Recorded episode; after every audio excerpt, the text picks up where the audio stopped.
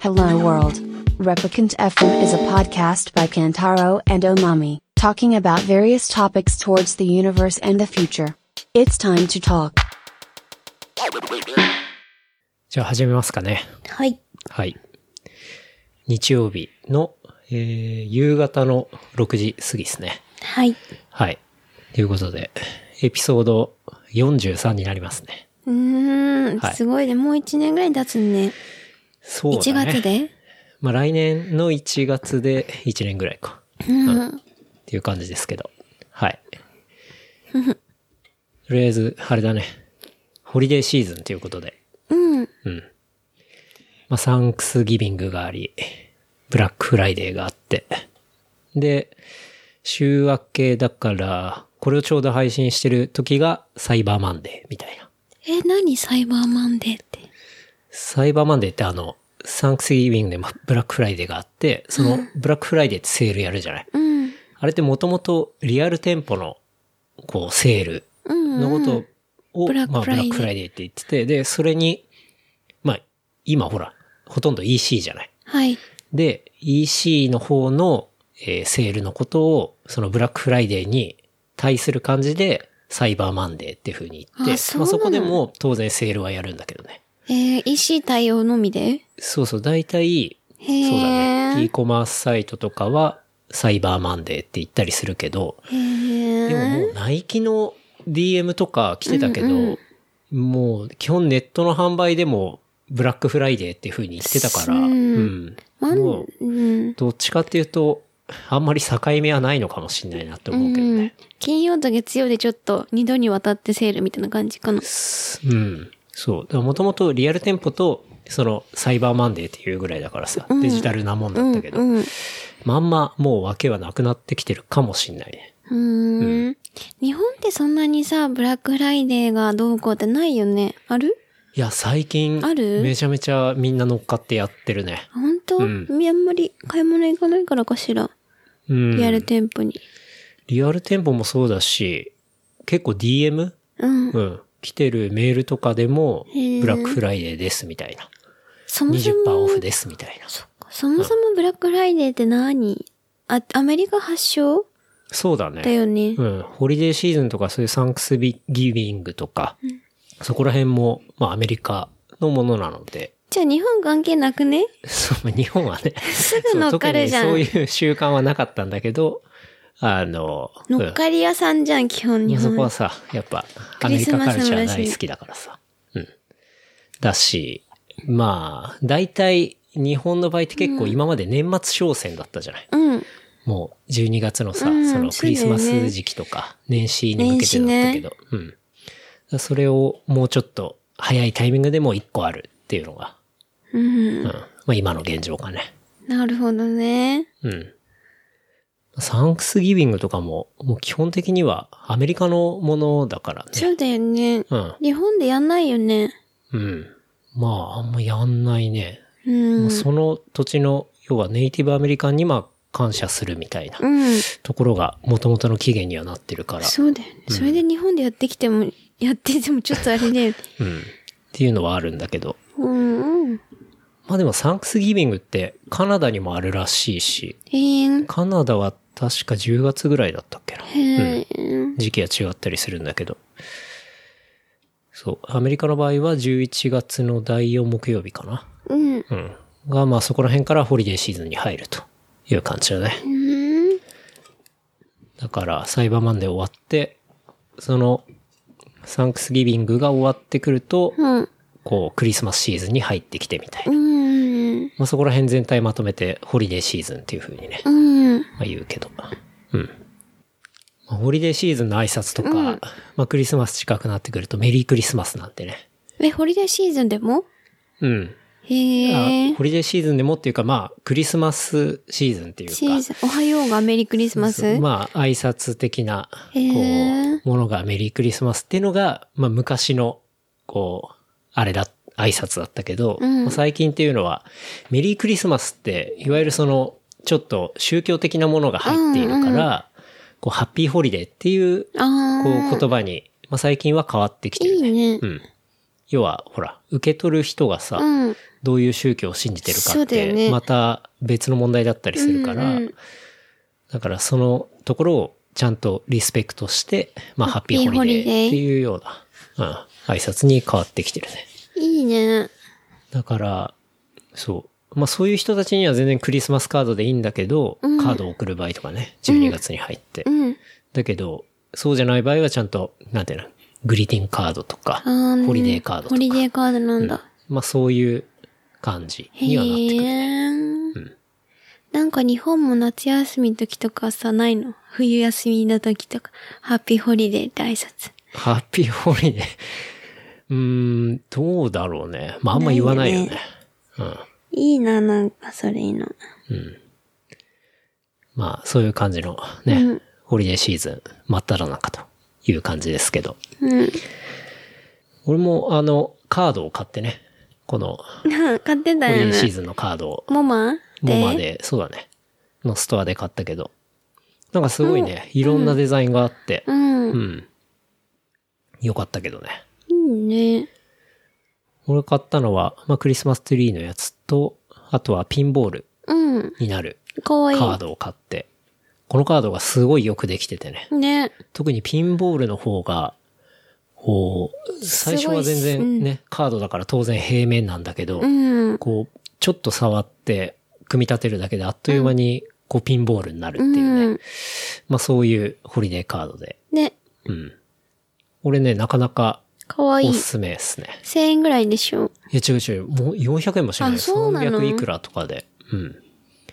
しかもその、ピンボールのさ、うんうん。ガラスの面とかもちゃんと透明のやつで再現されてて、うん。ピンボールの中身とかもしっかり段差がね、できてるような、ええすごいまあね。そんなポップアップ型のカードで。本物顔向けだね。そうそう。これね、すごいいいと思うう。んし、なんか送られたら嬉しいかなっていう感じだよね。確かに。俺の場合結局、送らず自分で組み立ていいてね飾もう壊れたし、なぜか。 満足してるってういうか、ん。まだ壊れてないけどね。本当はちょっと傾いてるだけ。まあそんな感じですうね。ん。まあこの時期とか、特に、まあブラックフライデーあって、サイバーマンデーあってって。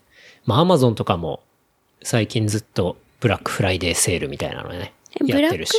デーって1日じゃないんだ。そうそう、もう意すご味い合い的には、何日そうか何日かのセールのことをブラックフライデーセールとかあーも行ったりしてるね。そうなの。まあ本来であれば、だいたい24時間限定のセールとかをやったりするんだけど、うん。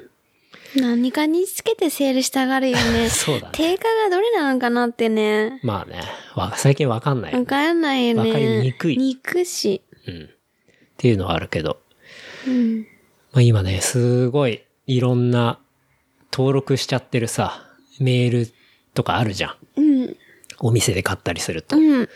もうそこからの DM が、もう本当にセール情報ばっかだね。こ全の部シブラーズッンクはフライデー、そうそう、ブラサッイクフラバーイデマーンセーデルとー。か、そうそう、サイバーマンデーセールとか、うん、の案内が多くて、うんなかなかこの物欲に抗うのがね、こう大変全って部いう買か。ってんじゃいやいや、そんなことない。俺案外、今回のセールで何買ったみたいなのってあんまなくて。ん。本う当ん。本当に唯一買ったのは、なんかナイキでね、うん。 20%オフみたいなブラックフライデーセールがあったから、それで、メッシュの黄色いバックパックを買ったぐらい。いくら2000円とか。安。なんかめちゃめちゃ安かったから、うん。まあ買ってみたけど。まあ俺それぐらいかな。うん。よく耐えたなって思うけどね。 わかんない。でもまた月曜日になったらね、新しいサイバーマの見ンデつーけて、うん、買っちゃうかもしんないけど。かまな。あそういうね、ちょっと楽しいシーズンでもあるしね。 うん。うん。おまみさんは最近なんか買いたいものとかありますか私あんまり物買わないし、うん。あんまりないかなな。んか iPad 欲しいって言ってたじああ、そうなのね。そう、パソコンがもう古いし、うん重いから、買い替えたいんだけゃど、ん。うん。そのタイミングでさ、こないだアップルではさ、いはい。出たじゃない。いろいろな人たちが iPad。うん。でこの間出たのは、うん、エアーも出たし。そうだね。MacBook Air も出たし、あとは iPad Pro も出たしね。うん。出たのよ。まあ、今、マミが使ってるのは、MacBook Pro のだいぶ古いやつだよねすげえ古いや。 結構もうヴィンテージに入るぐらいの、なかなか古いやつを使っていて。でも別に動くし、全まあ然ね。使えるからいいかなと思ってたんだけど、まあ、とはいえ重いよね。重い。うんで、いつも持ち運ぶ。ね、会社行くときも持ち運ぶし、うん。うーん、なんだかなと思って、だからまあ、ちょっと iPad Pro を買おうかなみたいな感じに傾いてんだよね。そう、でもいろんな検証を、うん。ね、いろんな動画見たり、その海外、日本問わずさいは、いでも見たりしてたじゃん。うん。でもやっぱり iPad、あの、iPad はパソコンには勝らないのよね。そうだね。んそうなのよどのレビュアーの動画を見ても。見てもそう。うんと、代わりにはなならないけど、うんサブには十分なるみたいな。そうそうそう。そうのメインがありつつうのんサブだったら買いだけど、うんメインのパソコンがちゃんとない、ないというか、ない状態で、ね。ない状態で買うのはもちろん NG だし、うんでも一応パソコンあるから、そこに対しては、まあサブとしてというか、家でやるときは別にパソコンで、持ち歩くときにその iPad の方を使うっていうのはありかなって思っていて、うん。っていうところだよね。ね、んでもこの間実際にさ、うん。あの、食べに、食べにじゃねえよ。あの、使い、間違えた 使い 食べ物のことばっか考えてるから。あの、使いに行ったじゃん。うん。そしたら結構、意外にいいなと思ったのが、うん。その、なんだっけ。一個のさ、うん。一個の画面に対して、あータブを二つデュアルディスプレイみたいな、デュアルディスプレイっていうか、そうそうスプリッなトんていうのディスプレイか。そうみたいな感じにできるってことだよね。そう、画面を二つ、うん一気に二二分割で、見ながら作業できたりとか、うん。で、すごい動画とか、レビューとかで、クソって言われたキーボードが、うん意外にそこまで嫌じゃなかった。うん。そう、慣れれば、別にいけそうな感じだったの。うん。と、あと軽い。確かにね。本当になん思かったより軽かっそう空気感のように軽く した。そて、れ言い過ぎじゃない本当に持っているかいないかのようなう、ん。すごく軽快さがあって、まあ確かに軽かったね。そこをポイン思ったトよ。り。で、あといいなと思ったのが、あとなんだろう。あ、あと、あのさ、ペンとかでそのままメモできたりとかさ、絵描いたりするのも便利だし、まあね。そう、いいかなって思っちゃった。ちょっと実際触ってみて。そうだね。まあ確かに触ってみて、ちょっと良かったっていう感じだね。そうまあでも、そう、どこのレビュアー動画、見て結も構プロのレビューあーが YouTube に上げてたりするうん動画、本当にいろいろ見たけど、そうなんだよね。本当に、メインにはならないっていうそうね。とこメなイんンだよねにはまだ到達してないって感じだったよね。あやれっぱり絶対 OS だからでしょ。うんそうそう。なんでかっていうと、あれ、iOS だから、そうそうやっぱその部分でファイルの扱いがちょっとめんどくさかったりとか、そうだようんいろんね。なところに対応してなかったりとか、ブラウザベースのサービスだったりとかさ、うんっていうところがあるから、なんかやっぱりそこが OS の問題なのかなっていうのはすごい思ったね。思なっんかた入ってるマシン自体のパワーはすごいパワフルだし、早いってもううんね。あの、波のラップトップよりかなり、ラミのラップ波のラップトあ、ップ。ラップトップ。うんラミのラップ。いけ るよ り、あの、性能的にはすごいんだけど、こう、中身の OS がうんそさ、うだやっよぱねり iPhone と同じそうそう iOS なわけだから、っていうところがちょっとうん足かせになってるなっていう。だから、あのマシンで中身がパソコンだちっゃたら、んと PC のさ、そう MacOS だがよね入ってれば、普通に完璧なんじゃないのかそう完なとか思うんだけど。まだそこまではできないなってね。うっん。なのてなってたできけるど。と思うけど、なんか多分あえてやってないんだと思うけど、ね。やってないのかなうん。っていうのがあって、そう。だからまあ、ちょっとそこで悩み中っていうのはあるよね。うん、でも、家でやるときはパソコンでいいじゃん。で、出かけるときに、うん。とかさ、どっか旅行行くとか、うん。その、外出先でとか会社では、いそれを使うっていうのはいいんじゃないかなと思ったんだよね。まあこのう間んだから触ってみて。そうだね。だって空気のように軽いしさ。めちゃめちゃ押すじゃん。そう、軽いのよ。はあ、すごまあく確かに軽い。かったけど。ポケットに入るぐらい軽いもん。大きさ的にはそんな大きいポケットがないんだけど、まあ無理だけどね。そう、でもすごくいいかった。うん。し、なんていうのなんかすごくいいよ、スタイリッシュで。まあ、スタイリッシュさはあるよね。うん、サコッシュにも入りそう。まあ、小さい11インチの方だったら入んじゃないかな。ちょっとその、そうだよね。という感じだね。うん、だから私的には、それを購入したいなと思っている。うん。まあ、ちょっといろいろ欲しいもんは、あったりするから。え欲しいものはそれしかないよ、私は。あ、ほん、それぐらいうん、他は別に我慢できるもの。あ、そう。最近買い物。なんでも買い物。買いまくりじゃん。私知ってるんだから、隠して、領収書みたいの貼っててさお、、バレてる。またこいつ高えの買ってるわ。独身みたいでいいねって思ったんだけ ど。最近買ったのは、 そうだね。あの、修二さんにね、教えてもらって、クレヨン・ピーターソンっていうね、アーティストが、LA のアーティストがいて、そのアーティストの、まあ、シルクスクリーンをね、ちょっとシリーズで1、2、3ってあったから、まあ、それを買ったりとか、あとは、あれでしょそこに貼ってあるためのやつって、あれだよ、タク・オバタのあ、そうです。そう、ポリストーンのフィギュアが、えーまあ、発売されるって。今、ワタリウム美術館で、うん。こう、エキシビジョンをやっていて、まあ、それ、そのワタリウムと一緒にまあ出すような、ポリストーンフィギュアなんだけど、まあ、それが見まねし、た。エディ何ショにン100も言わずに買って たの。まあ、いつも言わないけど。エディション100で、で、ナンバーとサインがついてね。で、ポリストーンのフィギュアって普通のソフビみたいな感じじゃなくて結構石みたいなうん。もので、しかも全長35センチだからそこそこでかいんだよね。で、あの、東京芸大にさ、うんほら見に行った時見あったにじ行ゃんっ。た。あそこの男と女がうん。いたと思うんだけど、あれの女性バージョン、うん B ガールのフィギュア。うん。で、ちゃんと彩色、彩色されてるやつうん。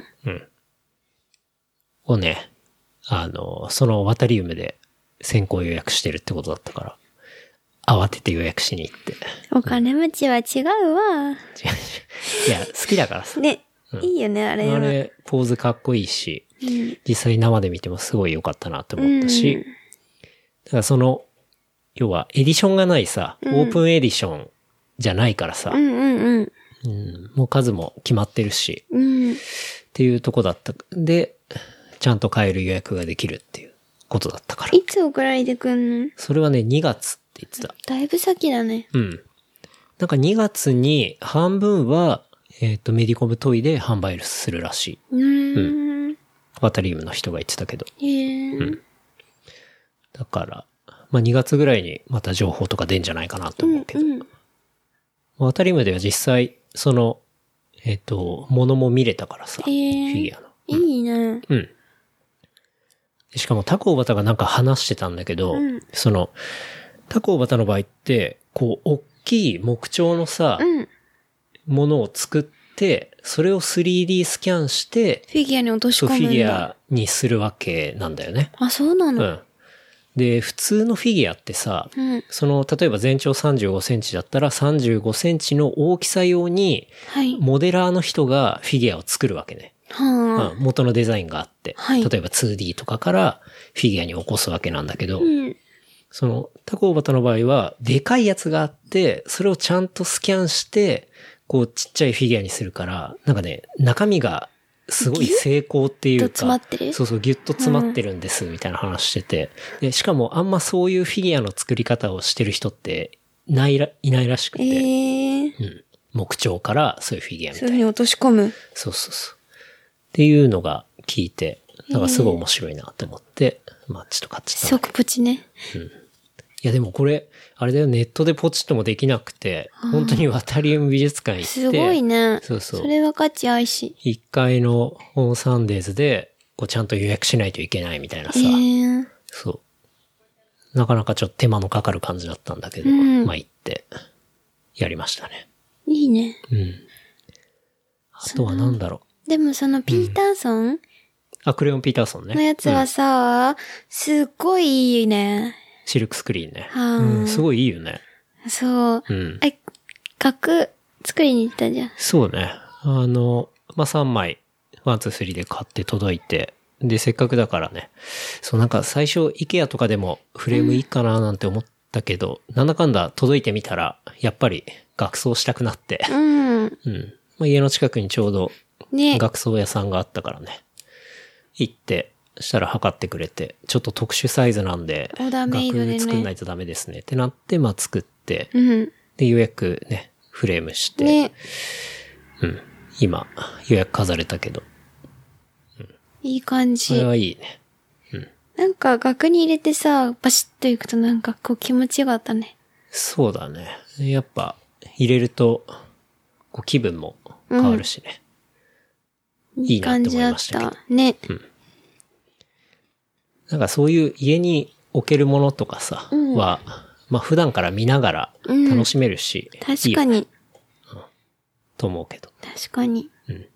あとは最近は、花井祐介のフィギュアも買ったけどね。いつ結構前じゃなこれも多分いね、あ、それは第1弾のやつで、第2弾で、キャバレロのフィギュアまだ届いてがな出いる。けそどう。そう。これもね、だいぶ前に予約したから、んそろそろ届くんじゃないかなって思うね。うん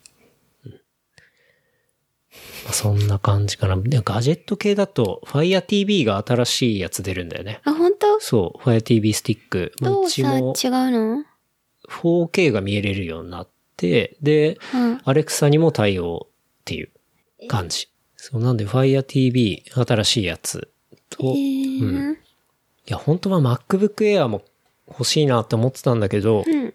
会社支そ給だった、う、ちょうど。そのタイミングで会社からプロを支給されたから、ちょっと購買意欲が だいぶうん、いらないじゃん、落もうちあたれのばで。。うん。だからちょっと、今んとこは見送ってる感じかな。うん。あとは旅行とかも案外ブラックフライで安くなったりしてたよ。あ、そうなの、うん、そう。例えばエクスペディアとかうんう んもブラックフライデーのセール確かやあ、ってたし。確かに、ピーチも、なんだっけ、うんと、ジェットスターも、うん。もう一個、うんと、なんだっけ。あれ、香港の、香港エクスプレス。あ、もうやってた気がする。本当に。まあ香港エクスプレスとかしょっちゅうやっているけつど。もやってるよ ね。確かに。まあ、ちょうど LCC の話が出たからあれだけど、うん。ジェットスターがね、そうそう成田から宮古宮古島島直行っていうのをね、そう。販売開始しまして。ね、うん結構前にさ、出るって、あの、なんだっけ、言ってて、うん。で、ちょうどね、セールね、見そうそうそうそう見つけてね。うん。ちょうどなんだねっけ、就航が3月30日かな。から、えーまあ、正確にはこれ宮古島っていうか、まあ、宮古島の西にあるうん下地島っ自慢ていうところにある空港が旅客ターミナルうん。を開業すると開業。いうところで、その開業日が2019年の3月30日。なので、ジェットスターもうん成田からその下地島空港うん。宮古島かっこ下地島下地島みたいな感じなんだでけど。もあれってさ、うんと、一本の橋で行けるんだよね。そうそうそうそう。車がな、車か何かね。そう。この下地島空港から宮古島までは、本当車で20分ぐらい。 20うん。で行けるから、まあ、実質、こう、もう宮古島直行みたいな。そうだよね。なんか石垣がバニラさ、で、で出してきたじゃうん。んで、今までさ、ジェットスターって離島系出してなかったじゃん、そんなに。確かにね。だからやっとさ、ね、うん搬入してきたのかな、そうだね。と思った。うん。っていうのが、えーちょうどね、うん、今月の中頃かなそうにね。発売開始して、で、同時に、まあ、セールもやってましたうんやっとていう感じだったね。で、撮ったんだよね。そう。まあ、宮古諸島っていうのは、まあ、大小8つの島から構成されていて、まあ、本当は宮古島ですと。で、西に伊良部島と、その下地島が連なってると。うん。で、2015年に宮古島と伊良部島が伊良部大橋で接続されたと。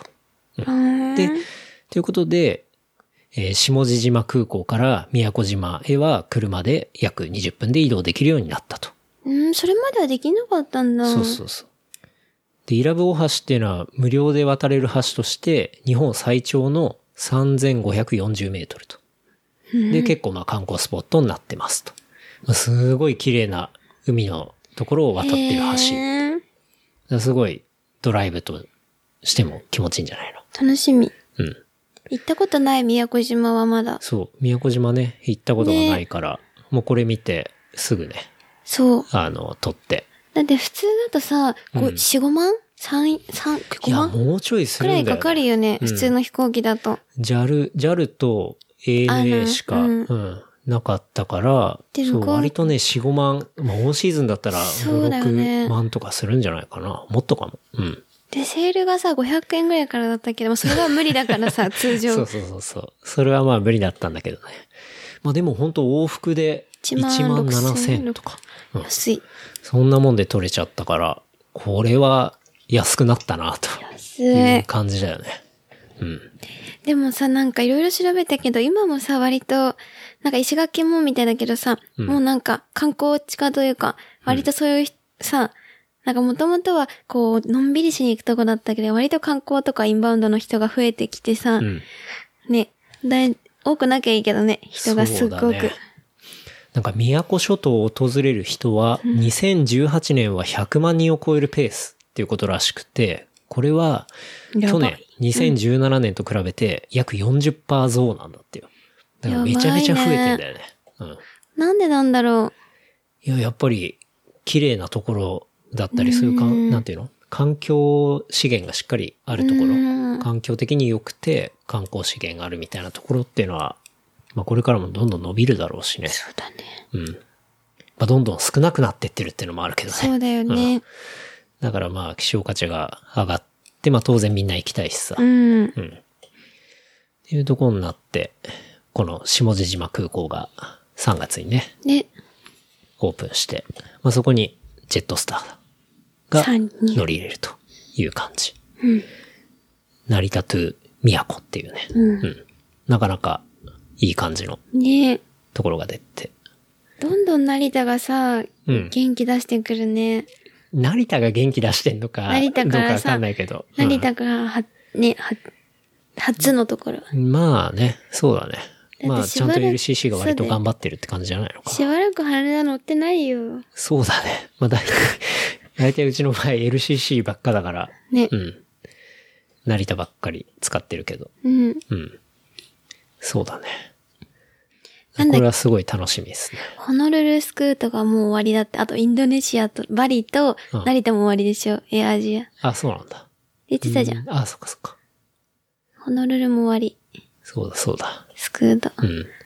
やっぱ伸びないところはやめてくんだね。潔く。結構 LCC、ここ就航しますみたいなのを始めて、ね。あんまり採算取れなかったり、人気なかったりしたら、閉じるもう、ちゃんとね、諦め早 い。いいよね。うんジャカルタも終わると思うな、成田からのそ。うだね。バリも終わっちゃうんだもんだって。うん。で結構バッサリ終わらすことがあるから、まあこういう就航がね、発表されたら、あの、やってるうちに、ね、言っといた方がサクいッいかと行なってとしま思うっみたた。いなことはすごい大事かなと思うから。うん。うん。で、まあ結構安く取れたし、まあ例のごとくね、小川くんとかね、みつさん誘ってみたら、小川くんファミリーはね、行くっていうことで、うんま楽あしちょっと一緒に楽しみだなと思って。まあだいぶ先だけどね。 6月でしょ。ちょ、いやなんか、あんまり冬の時期でもちょっと水冷たいかもしれないから、ある程度春とかさ、初夏になってきてからの方がいいかなと思って、うんまあ6月を選んでみましたと。はい。うん。まあ、ちょうど梅雨が明けるか明けないかぐらいのタイミングなんだけそどう、だね。まあ大丈夫でしょうっていううん感じで。うん。だいてみたたいんで5、6月に沖縄の方行ってさ、雨とた、雨とギリギリのとこに いない。いつも。そうだね。まあ、うまくいくこともあるし、うまくいかないこともあるんだけど、うん。まあそれはそれで。そういうもんだね。うん。まあそういうもんだよねって思えるのも、まあ1万7千円だからってのもあるしね。うんそこで5万、6万払っ てさ、やってたらやっぱりあれだよね。ダメージでかいよね。ちょっと、ねメンタルの。うん。しかもそこで長期とかじゃなくてさ、大体 LCC とかでも短期で安く出で行くじゃん。大抵。そうだね3日とか4日で。うんで、ダメでもまた、ね、まあまた行けばいいかいぐいらいかのな感っじてでなるしね。行くから。うん。まあそういう点でもね、うん。 LCC 割といいかなと思う。うん。ですごく好きだけど、LCC。あの、サクッと、本当近く行くような感じでね、うん。旅行できるか失ら。敗もあるけどね。まあね。雨だったとか。うんでもまあ、いいかっつって。それはしょうがないから。うん。天気は誰にもね、うん。左右できないものだから。うん。まあ、ちょっと来年6月ね、楽しみですね。うん。うん。ジェットスター。まあそんな、ね、まあみんなセールをやるホリデーシーズンなんだけど、うん。まあそんな書き入れ時にね、結構やらかしたのが、ドルチェガッパーナで。ああ、はい。そうだよね。ブラックフライデーもなんもないじゃん。本当だよね。マンデまあわー、かんなサいタデーも。これはまあ中国でっていう話だからう、ん中国にブラックフライデーとかがあるかどうかちょっとわかんないけど、まあ、でもね、年末に向けてっていうところでは、ねえなかなかタイミング悪しなあるしだよ ね。だいぶ問さ。題が起きてるよね。うん。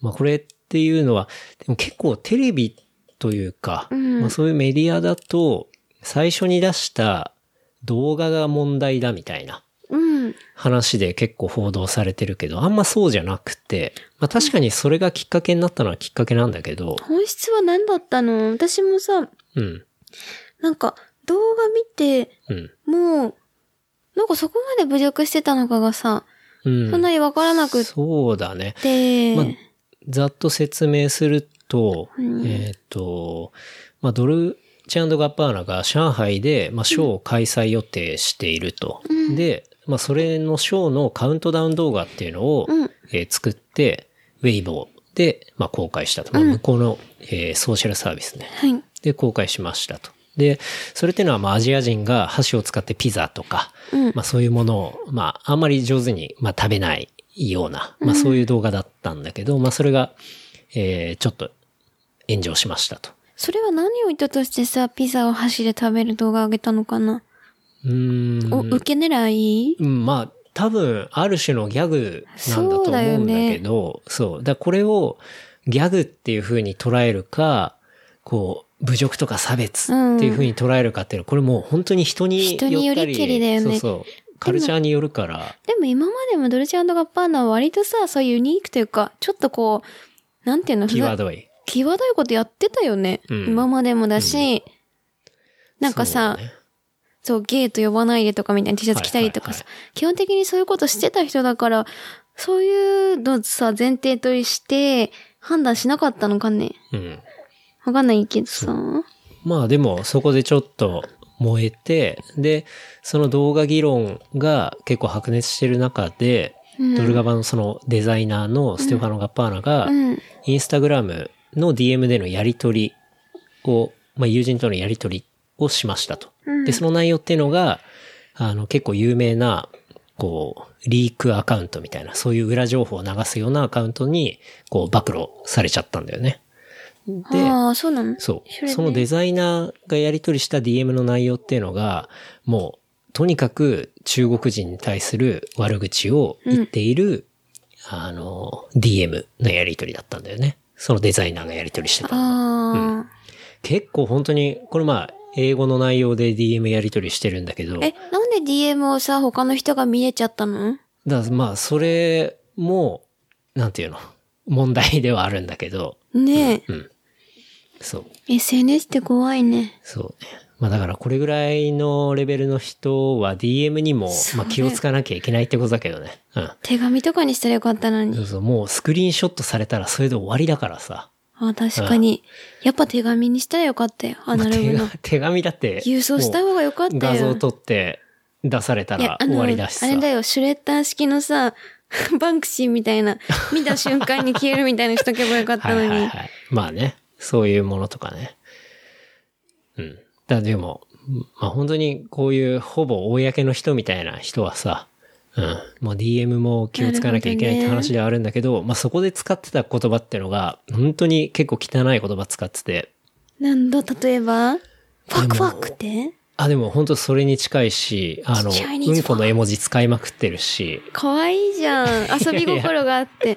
それね、可愛いレベルのじゃじゃないなんいだ口調だったりとか。チャイニーズね、うんこみたいだなって、。チャイナ・イグノラント・ダーティー・スメリング・マフィアって書いてるぐらいだ から、もうそれ、頭、あもうそう、無知な、汚い、汚い匂強いマフィアみたいな、もうそういう話だからさ。それが出回ったことによっての炎上だったの。そう、あのね、結構これがメインだね。うん。あ、それって報道されてないね、そしたら。うなんでかっていうと、この後にブランドの、ブランドのこのデザイナーは、えっと、ハッキングだっつって。ハッキングされたんだっつって。言い訳として。言い訳なのか本当なのかわかんないけど、そういうことを言って、で、だからそれがまあ本当かどうかわかんないから、実際本当にハッキングされたのかもしれないしね。わかんないけど。うーん。あ、そうか。それを本当に言ってるんじゃなくて、うんこういうふうなこともやられたってことそうそう、を乗っ含め取りにて。あったから、あーこういう DM が出たねんだみたいなことを、まあ、デザイナー言ったんだけど、まあ、その裏取りがちゃんとできてないから、あんまりメディアではこの話はしてないのかもしんないんだけどね。そう。なるほどね。まあでもそういう言い訳とかが、まあさらに、こう、火に油を注いで、で、ショーに出るはずのモデルとか、モデルは全員さ、中国の人だったんだよね。うんだ全員かどうかはわかんないけど、もう大半の人はそっちの人だし、当然招待してるセレブとかもさ、中国のあのうんさ、そうそうだよ上海にあねる。からさ。まあそういう人たちも、まあ基本ボイコットしても出ないみたいな話になり、で、ストップだったんだよね。そう。中だ止し。こう、結構恐ろしいのが、それから中国すべての EC サイトから、ドルチェガッパーナが、消されたもう消されるっていうね。うん。そう。それが4時間ぐらいで起きたっていう。今もかな今も、さっきも、アリババとかないで調べても、全く検索に引っかかんなかったからね。うん。な本当に消えてんだと思う。うん。でもなんでそんな大っ嫌いな中国でショーやろうと思ってたんだろうね。金のためか。の割り切そりりゃそうの。でしょ。うん。中国マーケットなんて、そうだよねうんどのブランドも無視できないマーケット規模あるし。うん。だけどクソみたいなそうそうそうそう。国だけど、金を落とすんだったらやるかって感じでやってたのかな。うん。だそれを、まあ、お思ってるのもあんま良くないけど、言っちゃってるのもまずいし、まあそれがリークされたっていうのもそあうだるね。ね。で、まあ今、結構中国国内、なんか向こうに住んでる人からすると、うん。なんて言うんだろうな。すごい自分の国に対して誇りを持ってるし、うん。強い国っていうふうに当然思っているし、うん。まあなんかそういうところがかなりそういう、まあプライドだったり、あの誇りっていうものを傷つけて、もう不買運動になるし、みたいな。うん。まあそういう動きに結構なってる感じがするね。うん。まあでも怖いよね。これ本当にそうだよね。そういう動画を上げて、そういう発言したり、もう小中止になったりするまで、本当ものの数時間で、そうだよね。中国から物が消えるって消えいうるってね。 ことになったからね。でも消えるって、でもさ、もともと中国にあった在庫はどうしてんだろうね。抱えてる在庫は。抱えてる在庫は別に、あれ捨てんでしのそのまょま。他の国に同じもんだから移動すればいいだけではあるけど、うん、そっか。と思うけど。うん。ねなかなかこういう発言っていうのは結構難しいね。そうだね。でも謝罪の動画も出してたでしょそうそうそう。それが二人本で。当に最近の話だけど、二人でね、まあこういうことはもうしないみたいなね、反省してる的な動画を上げていたけどね。で、最後の最後に中国語でごめんなさいっつそっうて言ってるよね。二人とも言ってたけど。まあでも、基本的にリアクションとしては、もう遅すぎるみたいな。うん。そういう感じになっちゃってそる。れはさ、中国だけでの影響他の国に影響は特になし他の国ではそういうそうだよね。うん、影響っていうのはないけど、まああくまで中国の中での話かな。うんうんでも中国の中だけでの話って言っても、例えば日本に買い物来て、買い物しに来てさ、うん。うん。ドルチアガッパーナで買う中中国国人もの一緒人とかもいるは、いたはずだっうん。たからさ、そういう人たちまで影響が及んじゃうってことは、とは当然日本他のねの国にも、そうだよね。うん、ドルチアガッパーナ的には結構厳しい現実そうだよね。うん。っていうか、まあ、中国に対してそういうことを言ってるっていうの自体も良くないことだし、うまあ、ん。デザイナーがさ、そういう言葉使そうだっよねてさ、なんかうんこの絵文字とか使いまくっててさ、わんーってやったりしてんのって、まあ、ハイブランドからしたらさ、そうだよねお点でしかないから。そうだよね。そうだから、それっていうのはもう全体に波及するし、そういうカルチャーだったり国っていうのをリスペクトできない人がトップにいるブランドっていうのってもうそその時点でクールじゃないじゃない。そうだよね。おしゃれとは程遠いところにいるからさ。そういうのって。でも彼ら私割と嫌いじゃなかったけどね。うん。ね、いろいろなんか、ね、発信してたし。うん。だから、そうだね。もうでそもうわいう。かんない。今はそんなに興味、あんまりうん。近いものというか、ハイブランドとかがさ、今あんまり近くにいないからさ、うん。わかんないけど、まあでもそういう人がさ、昔はそのものがそうだ良か、よね。良ければみたいなところあったかもしれないけど、今ってそういう発言とかそうさ、だねすべ、て全部だよ含めね。て、あの、良さになってくるからさ、うん。結構その部分でかなり痛いことをしちゃったんじゃないかなっていうところで。確かに。うん。 DM には気をつけろだそう、ね。 DM はね、気をつけた方がいいね。本当に。うん。とにかく、スクリーンショット撮られたら終了ですっていう話だからね。確かに。んじゃあ何で伝えるのがいいの電話も盗聴されたら口終わ頭りでで、しやっょぱ、対面こそ、対面でこしょこしょ話でねそうやっぱ、耳の近くでね。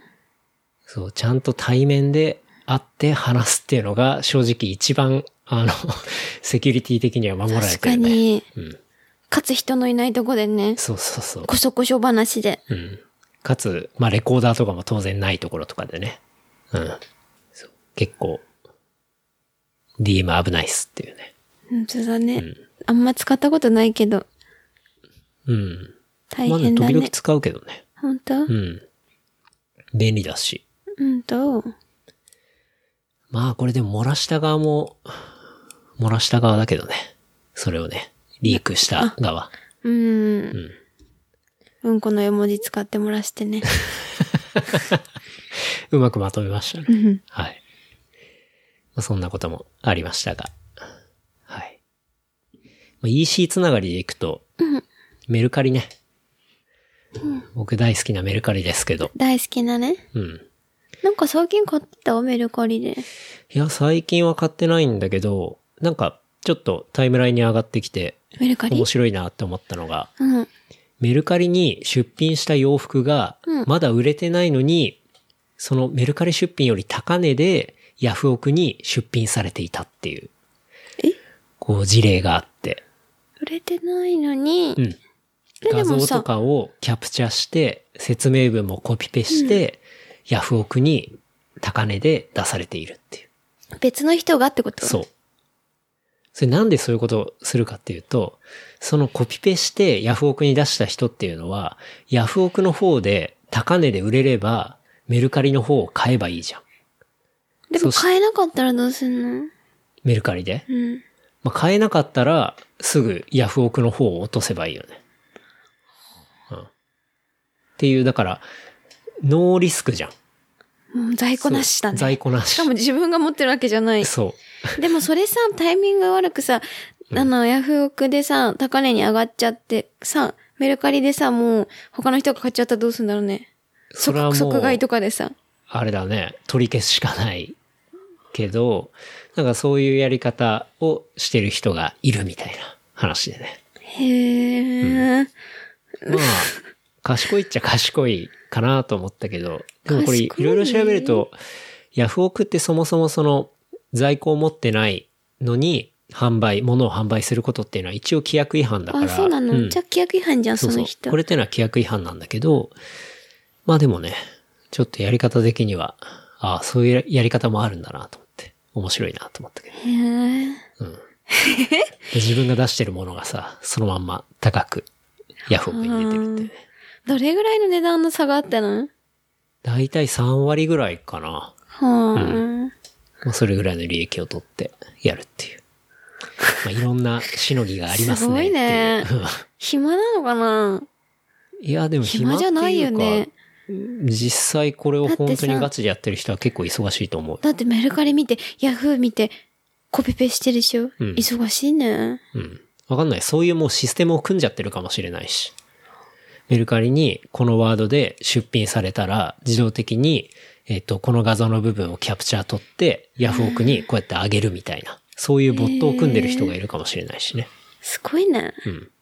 そうすれば手間かかんなくて、手間いらでないね。こっちが落札されたら、えっ、と、メルカリの方を落札するみたいなさ、そういうもそうのなをの全部組んでるかもしれないじゃない。うん、人が介在してないかもしれないし。確かに。うん。なんかそういう話を見て、あ面白いなって思 って。確かに。なんか次から次へと思いつくのね。そうだね。うん。まあ、メルカリ周りはね、結構面白いんだけど。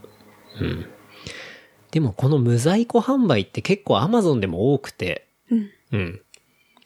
要はあの、海外通販で、まあ、海外しか売ってないものとかの、そのまあ画像っていうのを引っ張ってきて、うん。日本の Amazon のマーケットプレイスとかでとりあえず出品して、うん。で、発送まで時間かかりますっていうふうにか書いておいて。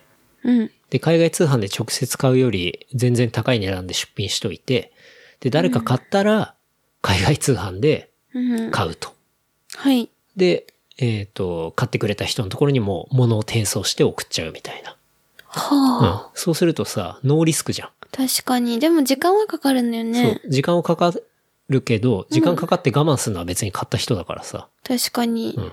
自分はただそれに掲載してて、在庫も抱えず、利益だけ獲得できるみたいなさ。へえ。そういうやり方のところも結構あるだろうし。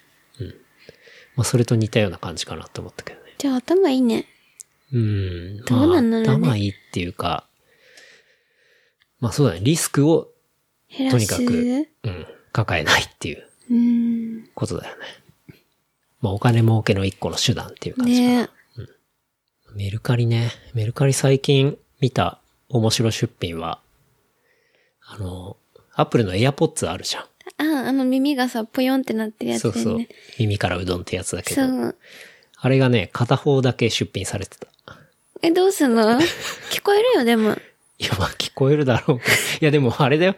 周りの充電ケースもないんだよ。本当に、その一個だけ出絶対品落されとてしたやてつ じゃん。誰かが。でもね、備品って書いてあ った。で、なんかそのコメント結構面白かったんだけど、その商品説明。うん。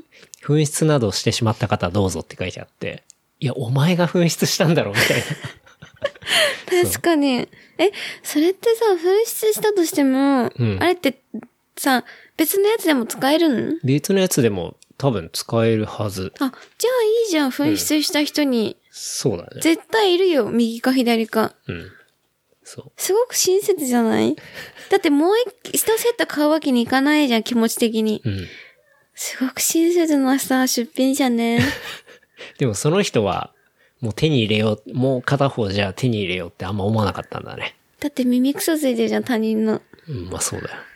なんか潔癖な人だったね。うん。メルカリは、話すといっぱいになっちゃうんで、ちょっと次の話題に行きますが。イケアが原宿にできますね。え、そうなのうん。IKEA が23区内に初出店。びっく原り宿駅前に2020年春オープン。 ?2020 年オリンピックに合わせて。オリンピックに合わせてなのかどうかあれだけど、その複合ビル原宿駅前プロジェクトっていうのがなんかずっとあったらしくて、 うん、そこで、まあ、初の東京都心型店舗っていうのを出店すると。イケアとシンってさ、いいのかな、さ最近さ、ニトリはすごい出してきてるじゃん。そうだね。ニトリすごいよ、ね。す出してきてるじゃん、いきなり、うん前まではさ、ちょっと地方に、地方って大変だね。ちょっと、なんだろう、大型の、なんていうか、おその、ちょっと、離れたとこうろん。わにかるさ、わかるよ。うん。であったじゃない、で、なんか、最近すっごい中目黒の真ん中とか押し上げとかそさう、。目黒もあるし。本うん当すっごい出してきてるじゃん。出してでるも、ね。なんで今までさ、そういう都心に出さなかったのかって、さ、きっと車で来るためのさ、その、うんうん大きい場所をさ、し確保できなかったからなのかな。だいたいさ、持ち帰るときにさ、うん。不便まあ、そうだっただね。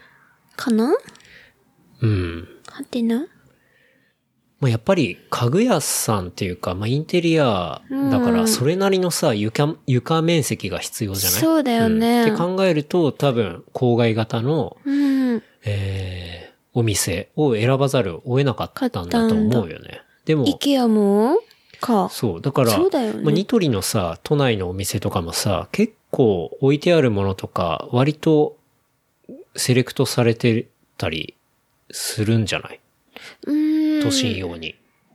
そんなことないのかないや、そうわかんない。あんま郊外のそのニトリって行ったことがないからうん、そうだ、地元のニトリしか、な。うん。北海道のニトリしか行ったこわかとんな。ないい。ひょっとししたら違うのかもしれなわいよね、かんないけど、うん。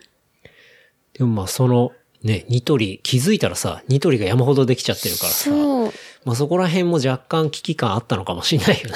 ニトリによってね、うん。え、でも IKEA がだって今までさ、船橋の IKEA か、うん。里見の、なんだっけ、埼玉、三三里さうんん、里見じゃねえや。三里の IKEA かさ、横浜の IKEA かだったじゃん。うん。でも原宿に行くかな原宿にでも、来るみたいだよ。でも配送してもらえばいいのか。そう。まあ配送サービスお願いすればいいし、確かにね。うん。でも車では行きにくくなるよね。車じゃ行きにくいだろうねだ。から、そっか、車がない人向けの IKEA なのかな。うん。っていうことかもしれないね。だって IKEA オンラインで買えないっけ。オンラインで買えるやつもああったと思うよ。そっあんか。ま買わないけど。でもうちはいつもさ、片手に、車もないしさ、そうだね電車片手にすっげえ電車のさ、なんか満員の中さ、すっげえ。持てるやつはね持てるやつ持ってるよね。うん。感じだけど。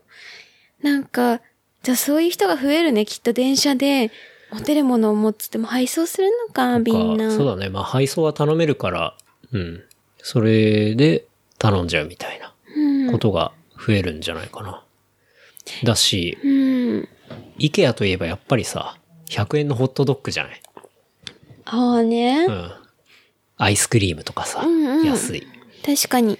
で、フードコートがすごいいつも混んでるじゃん。うん。もっと混むんじゃないね、原宿 の、原宿にできた IKEA のフードコートとかさ、俺やもうばそう想像できないんだけど。絶対いけないね。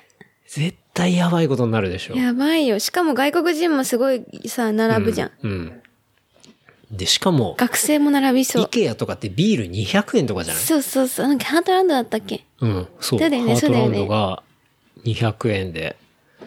もうセンベロどころの騒ぎじゃないよね。そうだよね。100円に、昼間から。 ホットドッグにハートランド飲んで。ね。しかも行列でしょうん。すごいでしょ。えどこに500円のお釣り来るぐらいの。本当だよ感じだよねどこにできんだろうえっとね、ギャップの、本当に駅出るじゃん。で、ギャップがあって、その左側。左側。が今開発してて。あ、マジ、うん。駅前に行けや。そこかな確か。うん。本当にだから原宿駅前プロジェクトっていうぐらいだから、本当に駅前。混んでて行きたくないね。絶対混んでるね。まあ、混むだろうね。まあでも、なんていうの。例えば配送お願いできるやつで、あの、実際のさ、質感とかちょっと見たいっていう時に、船橋に行くのと原宿に行くの考えたら、原宿の方が近いからどう考えても楽じゃないそうか。うん。まあ多少混んでたとしてもさ、もうそのものだけを見たいって風になったら、それ見たら別に帰っちゃえばいいんだからさ。確かにね。なんかそんな気がするけどね。確かに。うん。イケアも危機感や味なんか感じたのかな。うん。ニトリに。いや、さすがにニトリがこんなにできてったらそう、だよ当然、都内の人、ね、案外ニトリいいみたいに言ってる人もな結るかな構増えてるし、うん。多分そういうところはあると思うよ。なるほどね。あ、でもいいかも。小物とか、普通にお皿とかさ、うん。そういうなんかちょっとしたの欲しい時にさ、船橋まで行くのめんどいなって思ったら、そいいかも。うん。混んでたとしても、たとえ。ね。もう一回昔、ベッドのさ、うん。こう、なんていうのあれベッドのはしごじゃないな。いや、あれじゃえっない。と、すのこネジすのこうん。ベッドのフレームがあって、そのマットレスを敷くための、うんこう、すのこみたいのがあるんだけど、うんそれのサイズを間違えたことがあって、あらま。もうそれだけ買いに行くとか、もう本当に最悪じゃない うん。で、まあ、結局、小川くんが近くにいるってんで、小川くんに買ってもらったり したんだけど。そうなのまあ、それ頼めなかったらまた船橋まで行くのとか、もうめんどくさすぎるし。うんう。うんんだから、すごい、そういうのはいいかなと思ったうけん、ど。確かに。まあね、イケアね。まあ2020年だからまだもうちょっと先の話だけど、って言ってもあと1年ちょいなんだよね。まあね、うん。ものすごい2020っていうと未来っぽいんだけど、うん全然もうすぐですっていう話なんだけどね。だってもうすぐ2019になるでしょうん。そしたらもうあと1年だもの。そうだよね。うん。っていう感じで、IKEA。うん。まあ、IKEA のあの最後にさ、そういうびっくりするぐらい安いホットドッグとかさ、うん。ビールとかアイスクリームがあるってのは、すごいうまい戦略で、うん。なんか、こう、ショールームでさ、歩いて、疲れるもんね。そう、夢見させて物欲刺激して、で、ものすごい長いじゃん。うん。だから疲れてるところで判断能力が低下するじゃん。うん。で、そこで余計なもんやっぱ買っちゃうじゃん。うんあの、レジの前とかさ、なん買かっちゃすうごい小物とかいっぱいあって、あ、これもいるかな、みたいな。なんか買っ、ちゃう、しか買もっちゃう。今まで船橋とかだったりするとさ、うんなかなか遠いから、うん行けないから、まあ、せっかく来たからこれも買っとくか、みたいな感じでそうさ、だよねいらないのにさ、買っちゃうよねめちゃめちゃ買っちゃうじゃん。で、最終的に、こう、異常に安いホットドッグとかさ、ジュースでさ、しかも途中にもレストランあるじゃん。あのさ、あ、休憩所みた休いなね、憩所の、うん、あれは船橋か。でもどこでもあるよね。あるね。途中のさ、なんかミートボールみたいなやつとかさ、うん。なんか無駄に食べちゃうじゃない。うん。ドリンクバーってかね。そうね。そう。だから、なんか、疲労した脳みそと体にさ、こう、イケア安い、楽しいみたいなところをさ、最終ダメ押しで押し込まれてさ、そうだよ帰るねみ。たいな。コストコもそうだよね。コストコスコト、コも北東ドッグ安くなかったっけあ、安い、安かったっけあ、確かに安かったかもしんない。そこも一緒あんまか行かな。ないかわかんないけど。うん原宿の、ね、ちょっと楽しみだけど。ね。うんでも竹下通り見たくなんじゃないコスト コが、激込みで。イケアがね。愛機が好きやさん。うん。まあ、最初のうちはなるだろうね。まあ、でもね、さっきも言ったみたいに、物見るだけのショールーム的な感じに使うのには楽になるんじゃないかなってうんいううん感じかな。確かに。まあ、楽しみに待ちましょう。 まあ東京話でいくと、東京23区から地方に就職する場合、うん。最大300万円給付へっていう、あ、見た。見たなんかニュースがさ、出てたけど東京都からいなくなってってことでしょに人口が多す ぎて。まあ、すっごい雑に言うとそうだけど、ね。違うのうん、だってさ、まあすごそうく、人がいっぱいだから他にいてくれってことでしそうそうそょまあ、これは NHK ニュースで出てたんだけど、東京圏への一極集中の是正に向けて、政府は東京23区から人を地方に移住して就職する人などを対象に最大300万円を給付する制度を創設し、来年度から実施する方針を固めたと。え、地方に住んで東京に通うのはいいんだ。ダメだね。あれダメなのうん。じゃあ地方に住んで地方に、地方に住んで地方で働けってことそうだね。東京からいくなくなれってことうん。まあ、いなくなれとは言ってないけど、あの、地域の方で、住んで地方くの方れ。で、そう、うん、住んで、仕事もしてくれ一。曲集中を是正するみたいな。まえ、あそれだけでそういう話さ、お金もらえんのそうなんだよね。あ、そうな東の京23区から地方に就職するだけでって話だね。まあ、話見ると、まあ、移住支援として東京圏、そのはい23区から移住者を対象に移住に要する費用などを、移住者がそこの、まあ、中小企業等に就職した場合は最大100万円。で、移住して起業した場合は最大300万円支給するとあ、いそううな感のじ。うん。でもさ、東京都23区以外だからさ、千葉でも埼玉でも神奈川でもいいんでしょそうだね。でも、栃木でも茨城でも千葉とか行ったら、千葉のその、えっ、と、地元の中小企業とかに勤める。まあ、もしくは、千葉で会社を起こすみたいなことはだよあ。ね。まあ、でも、確かにな、23区以外ってさ、で23区以外の東京でもいいのか武蔵野市とな そかうそうそうそう。うん はあねね。そしたら、でもなん武か蔵野市に住むんだったら柏とかさ、うん、埼玉のさ、すぐ近くとかがいいじゃん。の方がいいのかなわかんない。わかん武ない蔵野市けどってあんま行ったあことんなまいからりわかんなさ、いけどと遠いし。なんかその23区以外の東京はどうなんのか問題とかもよくわかんないけど、ね。フッサとかどうすんのね。じゃあもともと23区いましたっつって、フッサでミリタリーのミリタリー古着ショッ屋プでしょやりますみたいな。起業ししたます。ら300万円とかもらえんのかね確かなに。んかで全然売れなくても、しばらく300万だけ で生活しで、ようかなと。まあ、 それなりにやって、飽きたら速攻帰ってくるみたいなね。ねあこれあんま東京の外に、今やっぱちょっと話してて思ったけど、出なそうな気がするな、お金が。うん。うん。何を思ったんだろうね。この制度って東京23区の周りの東京が強くなって終わりになりそうだね。ね。だって結 局さ、んだってすぐじゃんだって電車とかで。そのなんだろう、23区の近くでもさ、うん。い例えばどこや、だって、例えば横浜とかさ。そうだよね。とか、大宮とかさ、うん。うん。浦和とかさ、うん。うんと埼玉でしょ赤羽とか。赤羽。赤羽東京です。赤羽北区赤羽です。違あそこ埼玉じゃないわ。います。うんとか、うんと、千葉の船橋とかさ、うん。うん。柏とかさ、うん。そうだね。どこあと成、成田は違う。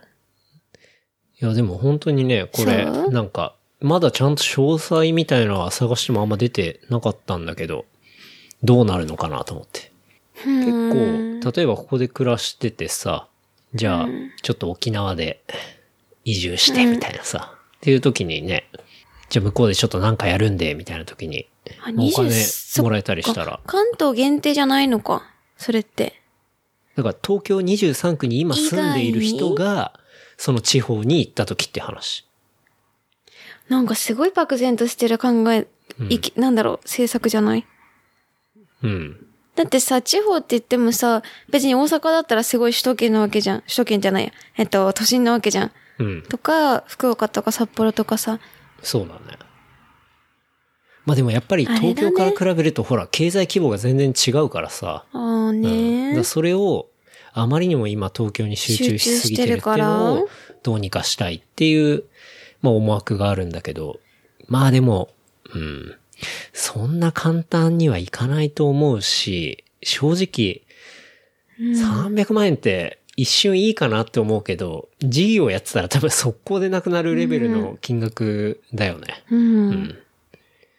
だから、まあ大したことないなんか、かそうもしれやなっいてね。さ、東京のから、なんか地方に行かせるんだったら、うんなんかそうじゃなくてさ、東京でさ、そう、主力の大企業とかがさ、うんまあ、リモートでも大阪でも、とか他の地域でもできるような政策をもっと打った方がいいよね。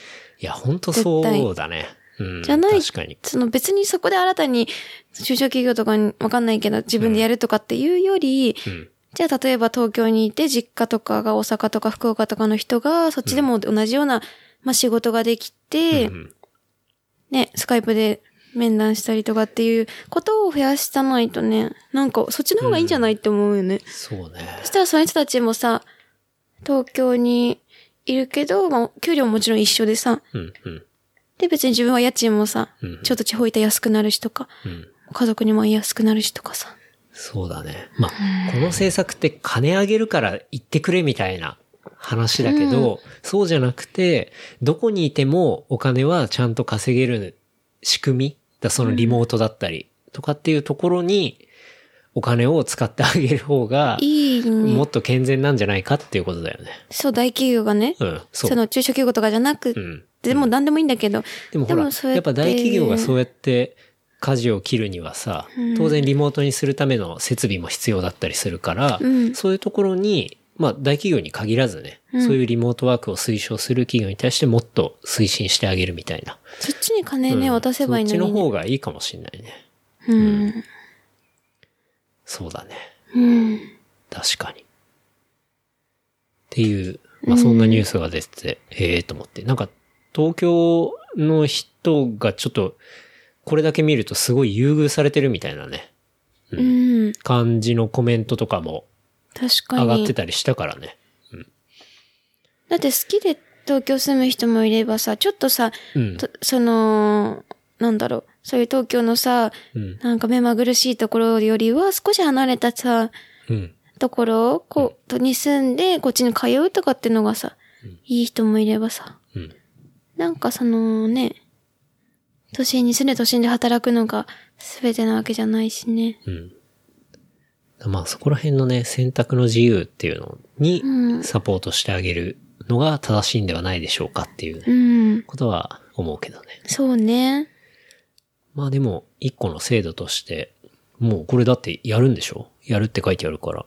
うん。やるんだね。でもなんか最初、ちょっとスモールビジネスで、実は東京でそれなりにやって、ね、ちょっと外出たいなとか、うん。いう人がいたら、まあこういう制いい度のか絶対使ったらいいと思うし、うんまあもらえるもんはね、もらっといた方がいいと思うし、うん。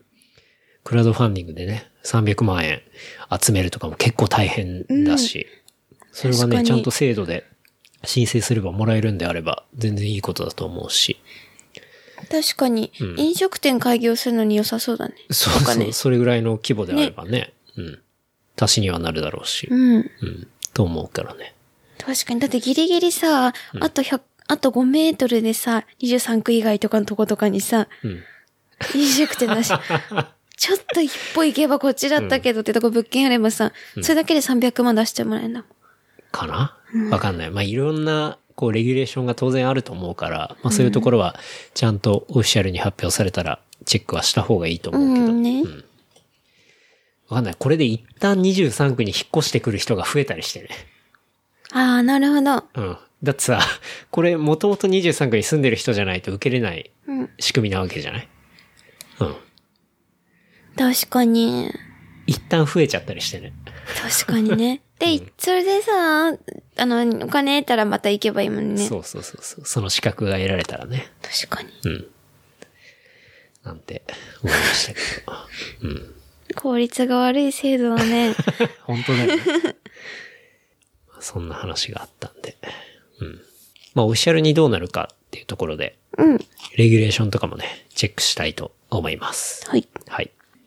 あと、お金関連でいくとこんなニュースがありまして、還元率20%の衝撃、スマホ決済の PayPay ペイペイ100億円ばらまきでキャッシュレス市場に構成っていう、ペンペン PayPay ペイペイペ PayPay イペイペイえっと、何お尻ペンペンみたいな名前。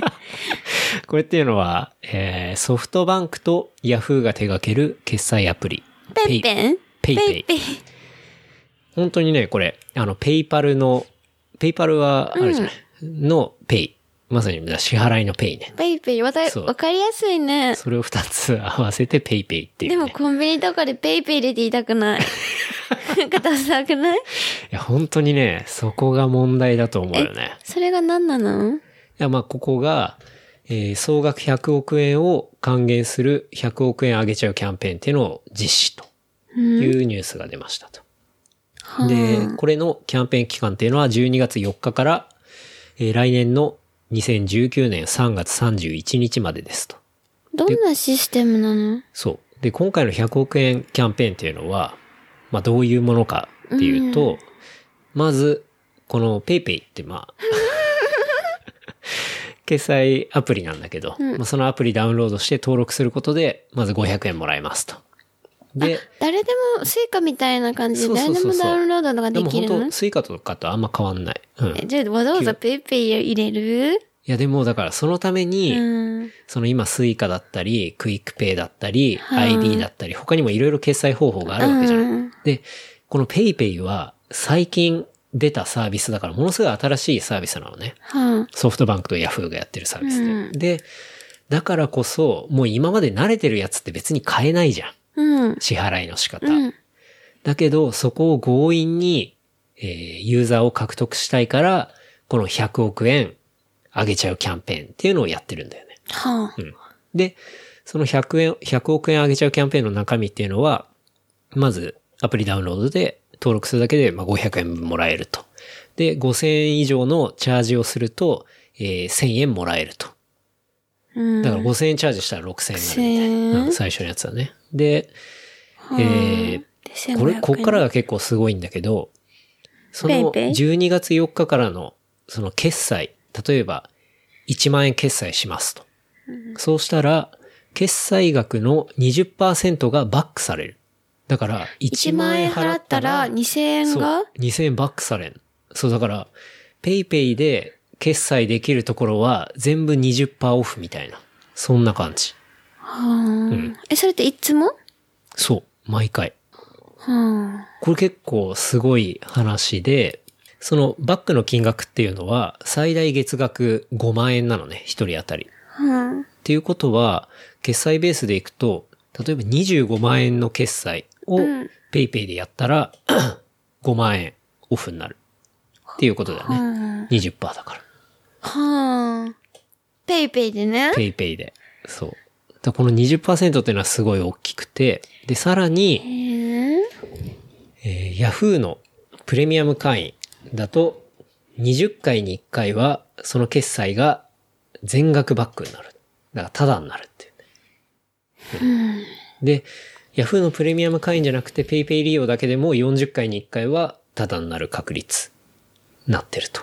で、そのさ、ペイペイのさ、支払いは結局クレジットカードに紐づくわけだそようそうねそう。そう。そのアプリにクレジットカードを紐付けて、そのクレジットカードから PayPay アカウントに、えー、お金をチャージするっていう感じ。だから Suica とかと変わんない。クイックペイと変わんないそうそう、クイックペイとかとも、クイックペイはどっちかというとあれ、チャージはしないじゃん。うん、ももううそうそうそう直結でね。直結だけど。どっちかというとチャージするタイプのものかな。うん。ペイペイペイね。ペイ。そう、チャージがない場合は、確か、ちょっと曖昧だけど、クレジットカードからも直接行けたはずだけどね。えー、うん、そしてそして、ちょっと、そう。っはさペイペイに挟んじゃった。ていう、まあそういう、言ったらばらまき施策っていうのを、えー全体で100億円を上限にして、これから12月4日から開始しますと。それはさ、交通は使えないんでしょ交通は使えない。何にメリットがあるのそう。こペイペれイね、今使える加盟店っていうのがやっぱ大事じゃん。どこで使えるのかっていうのが、いくらさ、そんなキャッシュバックになったとしてもさ、使えるところなければえ意だ味からがない話なんだけど、コンビニは今のところ、正直加盟店をザーって見た限り は、モンテローザ的なね、あの、居酒屋しかあんまなくて、嘘でしょ本当に本当に。うん。 本当にあんまねコンビニもダメそう、それぐらいしかなくて、ただその発表では、一応これからビッグカメラとか、えーファミマとかがうん加盟店として追加される予定っていうふうに一応発表はしていて。でもさ、電子マネー使うときにさ、店選びたくないじゃん。だって、ファミマいいけど、セブンダメとかってさ、うん。なんて言うんだろう。そんなにまあそうね。不便だね。うん。最悪だないまあでも、これから多分当然広げていくんだとは思うけどね。ただ、今の段階では、そういう飲食系しか全然なくて。うん。うん。まあちょっといまいちだから、これがね、本当にビッグカメラとか、うん。が使えるようになったら、俺多分 GoPro とかさ、高いやつ、絶対この決済でキャンペーンがまだ、その100億円がなくなってなければ、確かにね。俺絶対これで決済するもんね。だすっいてません20%オフになるってでかいよね。そしたら支払いは何になされますかっあ、ペイペイで、つってて言うんだけど ね。18。でもいいまあかそ。うん。だから、まああとはこれ加盟店次第かなって思ったけどね。うん。いやでもさ、そこだけ使っても日常では使わないでしょ。ペイペイ。日常では使わないかな。やっぱって一番使うの俺、ススイイカカだよねだし。うん。でも最近私もスイカでよく使う。うん正直まあ、とにかく便利じゃない。一瞬だし。便利。うん。うん。でもこさの、ね、番組でもだいぶ前にキャッシュレスの決済の話はした けど、最近ちょっと使ってる。ぶっちゃけ。 使ってるでしょ。で結もさ局便利でしょ。うん。そうなの。あの、小銭さ、私気づいたの。うん小銭袋を持たなくなったのさ、もう。で、前原山さんから作ってもらったメッシュのカバンにそのまま小銭は入れてんの。うん。で、お札はクリップの。うん。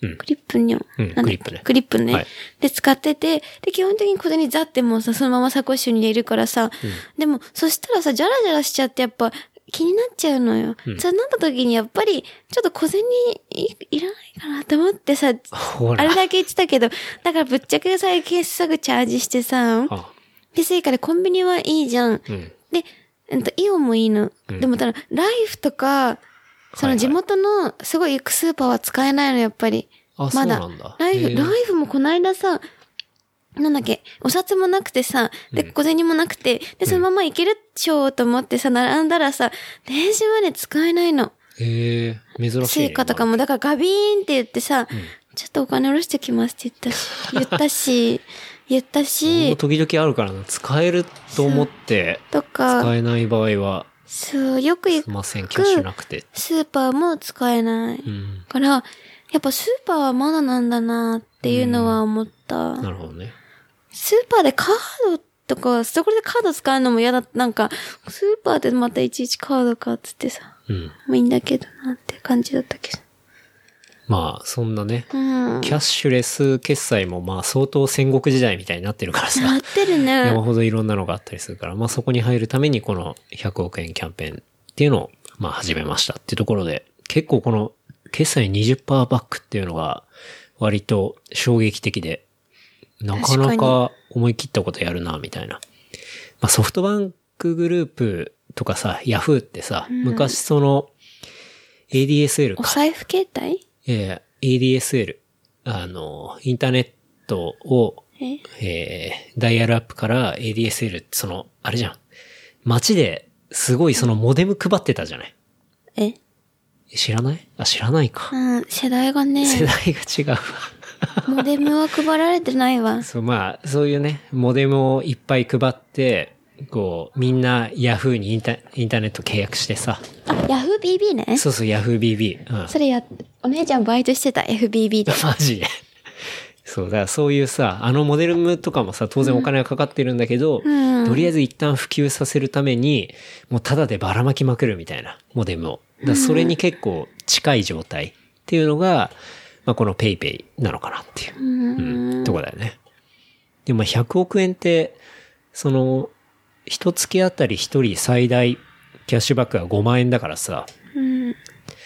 1人5万円で考えると、100億円使い切るのって20万人なんだよね。ってことは、割と早く終わるんじゃな俺いね、これ、割とあっという間になくなるんじゃないかなっていううん。見立てをしてるんだよね。それでもう割と浸透しなくて終わりそうなね。うーん。いや、でも、使うの、まあ、このニュース見て1回決済したりすると、ああ、案外便利だなとか。でもスイカもパスモのもクイックペイもさ、まあね。あるじゃない。お財布まああ携る帯もう。ん。まあでも、こういうキャンペーンをやるとさ、普段使ってなかった人とかうん。も手を出すかもしれないから、ペイペイうそう、そういう人たちは残るかもしれないよね。ーん。うわかんないけど、このキャンペーンがうまくいくかどうかっていうのはね、あれだけど、ん。でも、うん。まあ、キャッシュバックされることには変わりはないから。まあ、その、100億円がなくならないうちに、ビッグカメラと早く提携してほしいなって思ったけど、ちゃんと使えるようになってほなるしほいな。どね。確かに。うん。まあね、ウェブサイトにも、こう、どうやって使うのかみたいなさ、インストラクションのところに、まあお店の人に、ペイペイでと言って支払おうみたいなことが書いてあって、それが一番のハードルだわ。本当だよ。うん本当だよ。ね。ペイペイでって言いたくないもん。ちょっと辛いよね。ちょっとペイペイ、注目かなと思いますね。うん。なんか大きい買い物して20%バックされたとか、支払いがタダになったみたいな人いたら教えてほしいですね。え、使えるさ、上限はないんだ。100万のものでもいいのうん。別に決済はできる。ただ、そのバックされる金額の上限そう、が5、万までなのそう、5万まで。そのペイペイっていうのが、お店で恥ずかしいっていうのの、まあ、つながりで、まあ、呼び名って大事ですよねっていう話なんだけど、何行きなし。あの、忍者とか、ロックスターとか、エヴァンジェリストとか、割とこう、アメリカで新たな仕事の肩書きが広まっているっていう、うんまあ、記事があって、うん。まあ、アメリカでその、肩書きって、まあ、わかりやすく日本の企業で言うと、課長とか社さ長、部長とかさ、うん。まあ、そういう肩書きがあったりするけど、アメリカで、まあ、新しい肩書きとして結構ロックスターとか、忍者 とか、まあそういう仕事の肩書きが割と一般的になってきてるっていえ、う。忍者ってどういう肩書き忍素早い人とか忍者っていうのは俺も見たことないんだけど、でもあるらしいね。ロックスターはイロケイケ イケイケの。ロック社員スターも俺もあんま聞いたことないんだけどじ、ゃあ何聞いたことあるエヴァンジェリストはすごいよく聞いたことある。どういうことうんと、なんか伝道師みたいな感じ。うん、それを伝えたりする人。だから結構、マーケティングブランドマネージャーっていうんじゃなくて、こう、ブランドエヴァンジェリストみたいなこと、いう風に肩書きを変えたり、新しい会社とか、うん、はしているっていう、まあトレンドがあるっていう話なのね。はあ。うん。で、これはなんでかっていうと、若い従業員にアピールする一個の手段として、まあそういう新しい肩書きっていうのを導入していると。俺忍者になりたいとか、俺ロックスターって言われたいっていう気持ちを活性化させるためそうに。そうそう。で、なんか、その肩書きの仕事って、なんかちょっとクールな仕事に見えるわけじゃん。新しいそういう名前がついてたりすると。課長よりもそうそう。だって、部長とか課長とかよりさ、ロックスターとかさ、忍者みたいな方が、なんかかっこいいみたいな、なんかそういうバカに話。いしてるんじゃない若い人のこと。やでも実際にね、なんかちゃんと効果あるらしくて、そういった肩書きの変更によって、若い応募者に対して、古くて偏屈じゃなくて、リスクを恐れないイノベーティブな企業であることをアピールできる。っていう風に、あの、ウォールストリートジャーナルには、まあ書いてありましたけど。日本も取り入れてるいや、日本、エヴァンジェリストは時々いるけど、なかなかまだだったりするんじゃないのかな。うん。結構呼び名ってすごい大事だったりするから、まあこういう新しい肩書きっていうのを作って、こう、新しい肩書きを作ってっていうか、まあ今まであった仕事の肩書きをリブランディングするみたいな感じだね。うん。なるほど。課長忍者って言ったり 課長忍者ってそれ混ざっちゃって。課長忍者さ ん。そうそう。うん。佐藤忍者とかって。佐藤忍者っつって。やばいね、バ佐カ藤忍者。にしてるじゃん。 絶対。いや、まあ、日本人が思う忍者と、アメリカ人が思う忍者ってちょっと、イメージ違うと思うからね。まあね。なんか、そういうね、ことがあると、いうことらしいですけど。面白い肩書きとかね、いいんうん。まあいいんじゃないかなって思うけどね。でも肩書きで言うと、確かにうちの会社は、エまあグゼクティブ肩書きとはちょっと別だけど、こう、まあそれぞれ普段やってる仕事はあるわけじゃない。例えばまあ、営業、アカウントエグエグゼクティブだったり、まあなんだかんだっていろいろあるんだけど、そこだけじゃなくて、サブでこう、面白いことやろうみたいな、うん。あの、話があったりして、うん。例えば営業スラッシュなんとかみたいなことっていうのを名刺に乗っけて OK みたいな例えば営業スラッシュスナックのママとかいる。あうん。あとはスラッシュ保育士とか。あ、うん。あとは、えっ、と、アートなんとかとか。え、君はこれね、クリエイティブディレクターでしょ。うん。 俺まあスラッシュ内装工っていう、え、何内装工、何内装工って。うん内装をやる人。あ、そうなのそう。いや、それなんでかっていうと、まあ、会社の中で。あ、そういうことまあ家ね。とかいろいろやりましたみたいな話をしたら、なんか DIY とかじゃちょっと肩書きっぽくないからどうしようかみたいな話で、そういうことそうね。。内装工っていう、まあ名刺に書いてある。あ、そうなの。うん。内装工なの。なんかこれもう哲司さんに絶対怒られるやつなんだけ ど、そう。もう、おられ本ち職ゃうによね。。うん。まあでも、そういうのをしゅ、なるほどね推奨はしていたりするから、うん。他にもこういうことやってるよってことのアピールとしてうね。ん。まあ、実際そういうの出したりすると結構話題になるし、確かに。まあ、照れるけどね。本当だね。 ちょっと言うの嫌だったし、今。うん。 まあでも、そういうのにはすごい柔軟な会社だからさ。で結構そのスラッシュ何々みたいのついてる人同士で、うん。あ、そういうの好きなんですね、みたいな感じであーちょっとコラボレーションしたりとか、確かにね実。際にタダでそういうスラッシュ以下のサブみたいのをやるんじゃなくて、じゃあ一緒にコラボレーションしたりして、ちゃんとビジネスにしたりとか、ああね。 まあそういうところも、あの、目指していたりはするから、まあ面白いプロジェクトだなと思って。そうだねうん。なかなか会社以外でそういう、会社内うんとかでそういうアピールするところってなかなかないものね。そうだね。なんか、会社の肩書き以外の話は、まあ、どうぞご自分でやってくださいみたいな感じだったけど、うん。なんかそういう好きなとこまで結構サポートしてくれたりすると、う、うん面白い。ん。なんか、それはいいなって思うしね。うん。そう。やりたいことがあったら、ちゃんと申請すれば、ある程度お金も出たりするし、えうんえ。まあいいなと思って。確かに。またか、肩書きね。だ結構なんかそういう若い人へのアピールっていうのにも、すごい大事な部分なんだなっていうね、確かにことを思いましたけど。忍者にはいいけど。忍者はなりたくないけどね。 うん。ロックスターもちょっとな。なんかもうちょっと、プリンセスとかキラキラ肩書きみたいな感じだよね。どれも。も。確かにう。ん。キラキラネームじゃなくて。まあ、そういうのがちょっとトレンドになってるらしいですよ。うん。ちなみに、LDH ってあるじゃん。うん、エグザイエルグの。ザイルのやってる、まあ、大きな会社の。LDH の肩書きは結構超古臭いんだよ。何親分とか。いや、なんかこの間、まあ、ちょっと、講演聞きに、トークショーっていうか、それを聞きに行え、った。 LDH なの LDH のっていうか、LDH が、カンヌ広告祭ってあるんだけど、フランスであるね。うん。のカンヌである、その広告祭に、LDH が一番メインステージでプレゼンをしたの。うん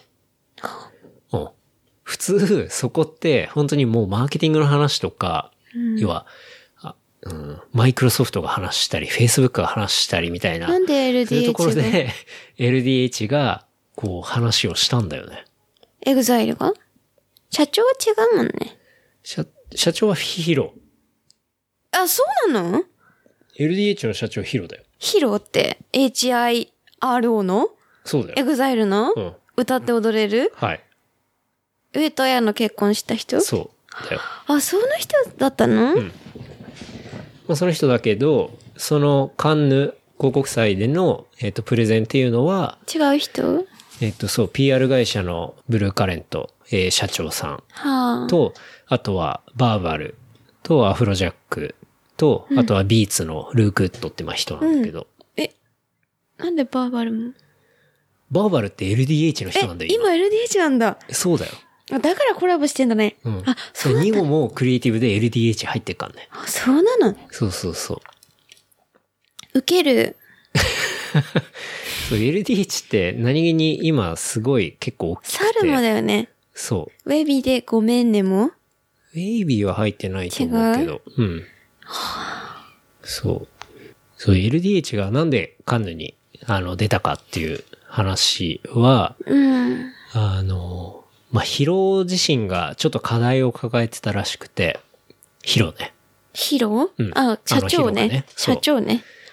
まあ、エグザイその LDH ってまあ、エグザイルとか、えっ、と、三代目 JSOUL BROTHERS とかさ、まあそこら辺を、まあメインの、あの、タレントとして持っててさ、で、やっぱりマイルドヤンキー的な、まあそういうイメージだったと。で、やっぱり、まあ知的ではないイメそうージだよねっ。ていうのがあるって、これ、ヒロが言ってた言葉なんだあって、。失礼な男よね。違うよ。だって自分のことをちゃんと分析できてるんだよだってさ、エグザイルとかさ、スリーブラ、スリーじゃないなんだっけ、三代目ブラザーズに失礼じゃん。いや、三代目ブラ、三代目ブラザーズって いうか、ジェイソウルブラザーズとかがと、か、あはの、い知的ではないイメージっていうんじゃなくて、LDH 全体としての話。あ、そう。うんまあそうだけどそさう。そう。全体として、やっぱりその、インテリジェンスが足りないっていうか、なんか、ちゃんと自分で言ったの知的じゃなくて、やっぱマイルドヤンキー的なイメージだから、それを変えたいっていうふうに言ってたらしいんだよね。へで、ーそこに対して、そこの課題を、まあ、PR 会社に、まあ、相談したんだよね。はあうん。で、えっ、と、そういう課題はあるんだけど、実は LDH っていうのは、すごいクリエイティブ集団で、うん目指すところっていうのは、クリエイティブファクトリーとして成り立っていきたいっていう、あの、広なりのやっぱビジョンがあると。うん。はあ。だから当然ダンスもするし、歌もするし、スクールもやるし、みたいな。でもそういうとこすごいよね。そうそうそう全部できるじゃん。歌って踊って。そう。だ歌かってら、そう。本来はそうい踊っうてクリエイティブファクトリーっていう風に言いたいんだけど、そういうちょっと頭悪そうマイルドヤンな、キーまあ、イメージがあると。で、LDH っていうのは、これもヒロの言葉らしいんだけど、ピクサーになりたいらしいのね。そういうクリエイティブファクトリーとして、うん。夢を与えていくみたいな。うん。エンターテインメントで。でもキッズに夢を与えてるじゃないそう与えてるけど、やっぱもっとりその幅ついてくる広イくメージがあるからっていう話。うんで、それで相談したのがまあ PR エージェンシーで、で、じゃあその PR エージェンシーはどういうふうに考えたかっていうと、うん。単純にそういう風な集団なんですっていう風に広告を打っても意味がないから、じゃあカンヌっていう場を使いましょう、つって。で、カンヌを起点にそれをやっていきましょうと。で、うんえっ、と、カンヌでプレゼンすることで、こう、要は逆輸入的にさ、そういう情報が入ってくるわけじゃん。うん。なんで、ああいう広告賞のすごいところで LDH がプレゼンしてんのみたいな。確で、かに。しかもなんで、こう、すごいその会場に賑わってんのみたいなさ。はあそういうところを逆輸ね入的にやって、あ、クリエイティブファクトリーなんだというところの PR 効果を狙ったのが、まあ、カンヌ広告祭に、その、出した、カンヌに出した、こう、一番の理由っていうことらしいんだよね。誰がさ、演説したの演説したのは、まあ、ヒさロっきも言ったけど、えっと、バーバルとアフロジャあそックっとか、そう、ビーツのルクットと、うん、あとはその PR 会社の社長。で、最後にヒロもちょっと出てくるみたいな。何を話したのそこで。そこで、えっと、テーマ的には The Future of Entertainment っていう話で、まあ、LDH がやってる、えーエンタメに関する仕組みの説明をしたんだよね。うん。あそこって結構特殊でさ、まあライブもあるし、えっ、と、学校もあるし、で、こう、まあ、オーディションもあったりとかするのかな。うん。そう。だからそういう結構いろんな分野にまたがっていて、そこをこうぐるぐる回しているみたいな。そういうモデルなんだよね。で、基モ本ー的ムスに、みたいだね。モームスみたいじゃないまあ、モームスとかもそう ?AKB と。か。うん。でも、スそクこもールとかはやってないでしょ今やってるじゃない ?AKB とかって。わからないけども。わう。うん。からないわかわん。ないけど、でも、そのスクールまでちゃんとやってるっていうところは結構珍しいんだよね。特に吉海本外もやっの、てるよ。海外のエンターテインメントで見たら。海外のエンターテインメントでだって学校行ってそういうところに上がるってな、ないでしょ。でも本吉当本も。にさ、やっぱり才能あるところは、えっと、海外のタレントはもう本当一本釣りでパッと有名になっていくわけだけどさ。そうだね。そこのスクールまでやってっていうところ。だから吉本も、あの、ちゃんと海外にアプローチするんであれば、多分 LDH と同じ話ができると思うんだけど、それを海外に向けてちゃんとやったのが LDH っていうう話。ーん。そう。っていう、まあ、話をして、で、結構受けたらしいんだよね。えー。最初はメインステージじゃなくて、ちっちゃいステージでのプレゼンだったらしいんだけど、こういう話をするっていう風になったら、カンヌ側からメインのステージでこうやってくれみたいな感じになって、で、そう、すごい注目を浴びたっていう。えー。そうそうそうそう。まあそういうところの話で、まあ聞きに行ったっていうこと。で、その中の話でさっきの肩書きに戻るんだけど、ああ。うん。肩書きで、その LDH の肩書きっていうのは実は結構超古臭くて、ヒロはなんて言われてるのヒロはまあ、社長じゃないわかんないけど。はあだけど、バーバルは、えー国際部の部長らしいよ。LDH の中で。部長な のそう、部長らしはあ。い。だから案外結構ね、肩書きは硬いっていうね。だって日本、そっか。うん。っていうね。うんまあ。そういう話でした。でもすごいな、LDH 上。うん。なんかそのカンヌで話してたことが全部書き起こしになって、えー。読んだんだけど、結構面白くて。うーん、見たい。ショーノートに貼ってください。うん。またちょっと貼りますけど。すごい面白かったっすね。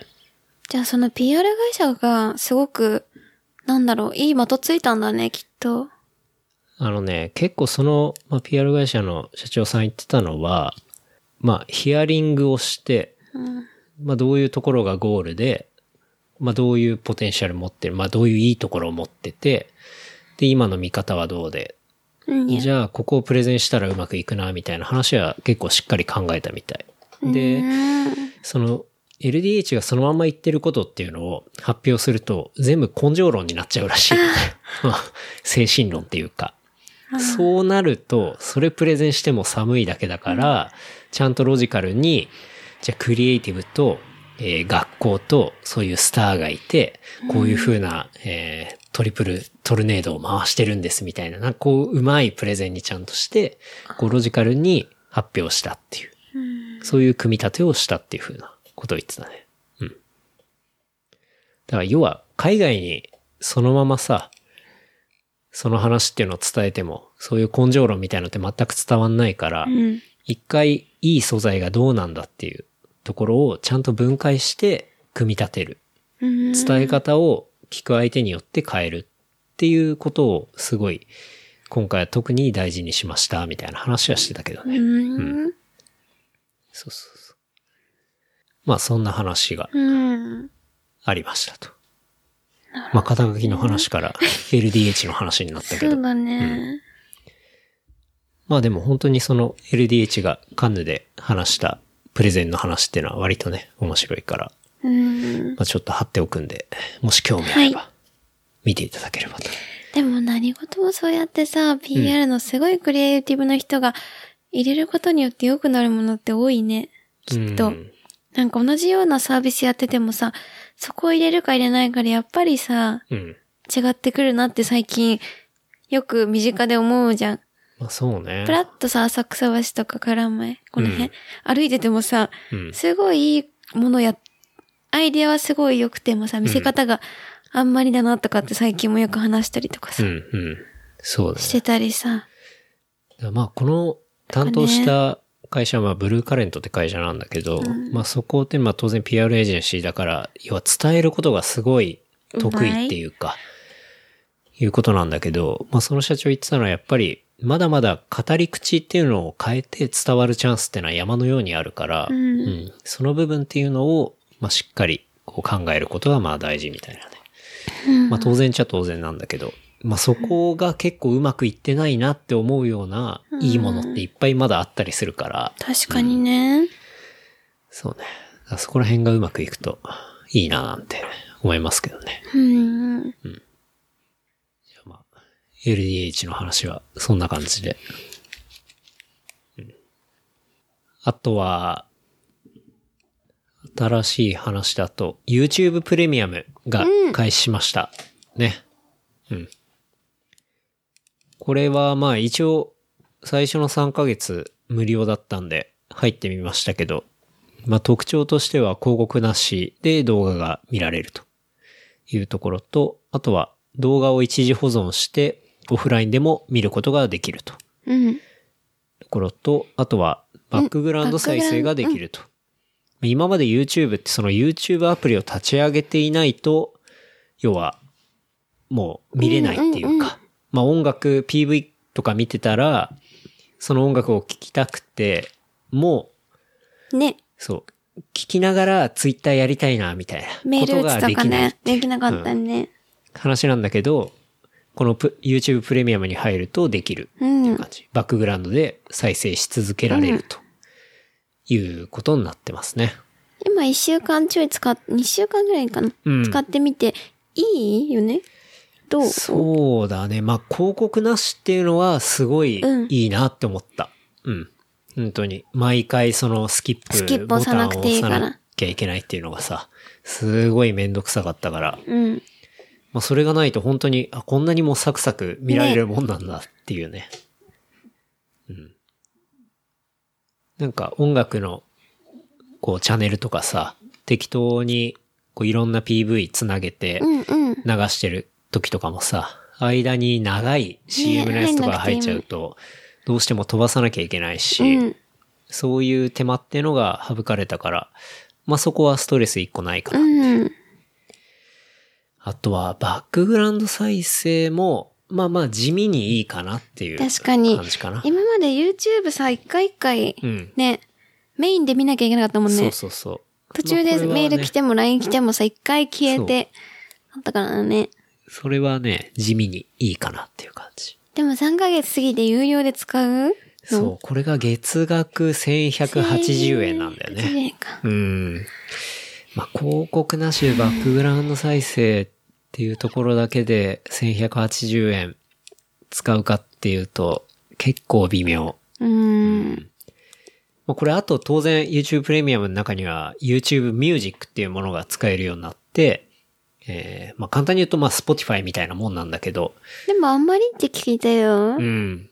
俺ね、もうやっぱ Spotify の使い勝手に慣れてるから、そう、あえて YouTube ミュージックもう一回やろうみたいなことあんま思えなくて、うん。うん。あとは YouTube ミュージックのアプリのおすすめがあんまいけてなくて、あ、そうなのなんでかっていうと、全部ね、J がついてんの。J なんとか、J ヒップホップとか、J あ、そうなの J-POP とか。うん。もう全部おすすめのさ、プレイリストが J すぎて。あ、日本人だからそう J そうそう聞いそうとけみたいな。で、それってロケーションのレコメンドロケーションとつなげてのレコメンドを外すっていうのもあるんだけど、うん。外してもなんかね、やたらやっぱ J J が出てくる言ってかくら、なんかそんな、俺 J、むしろ詳しくないんだけどと思って。あーなーうん。そっか、なんか日本人だからこれやっとけとかなのかな。そう、だから多分日本人向けにっていうので作られて、その J 推しにすごいなってるんだけど、 あ、マジか。ちょっと Google の人分かってないのが、日本人だからってそう J だよがね好きとは限らないからさ。限んないよね。むしろ全然逆知らない方だわと思って。うん。そっか。じゃあ使わないかもね。3ヶ月経った時には。そう。だし、YouTube とさ、リンクしてるくせに、うんその YouTuber ミュージックの方って、こう、アプリ立ち上げたら、あなたの好みを教えてくださいとか言って、え、そうなの聞いてきて、いや、知ってるでしょっていうさ、もう、そうなん散だ。々再生してるわけじゃん、YouTube いつ使っかて。らなんだ。連動してないんだ、動画と。きっと。そうそう。いまいちちゃんとさ、分かってくれてなくて、もう何年の付き合いだと思ってんだよって話で本さ。マジか。そこはちゃんと汲み取ってほしいわ、そうそう履歴から。そこは知っててよって いう。今更もう山ほどあるアーティストの中からさ、好み教えてくださいで選択させようとしてきてさ、アプリが。マジか。最悪だわと思って。最悪だね。体験として。もう使わねえってなるね。そう、もう YouTube アプリもそれ以降開いてないんだけど。え、そこはさ、い YouTube ミュージック、ミュージックね。そこはさ、あなたは今までこうでしたよねとこから始まってほしいよね。これ好きでしょみたいなのそが欲うそしう、い出しじてゃんほ。しい。全くなかったから。次はこれでしびっょってね。くりしちゃってうん。あー、絶対使わない。そう。だから、本当に今までそういう音楽のサブスクリプションのさ、サービスを使ってない人は、YouTube ミュージックも使えて、その、広告なしもいけて、バックグラウンド再生もいけてってなったら、1180円っていうのはすげえ安い。いいと思うんだよね。うん。割と、まあ、リーズナブルだと思うんだそうけど、ね。もう音楽の部分切り離しで使っちゃってるし、っていうとこ考えるとちょっと厳しいかなっていうのそうは、一週間ぐらい使った感想かな。うん。私、外でさ、家以外で YouTube 見るほとんど見ないかな。いいようんね。大抵、ポッドキャスト聞いたり、そうだようんしてね。るから。そうだね。うん。まあ、そうっすね。まあでも人によってちょっと思うところあると思うんで、うんまあ、。ちょっとこのね、YouTube プレミアム無料体験してる人がいたら、うん。こんな考え方あるよみたいなところとか教えてもらったら嬉しいですけどね。はい。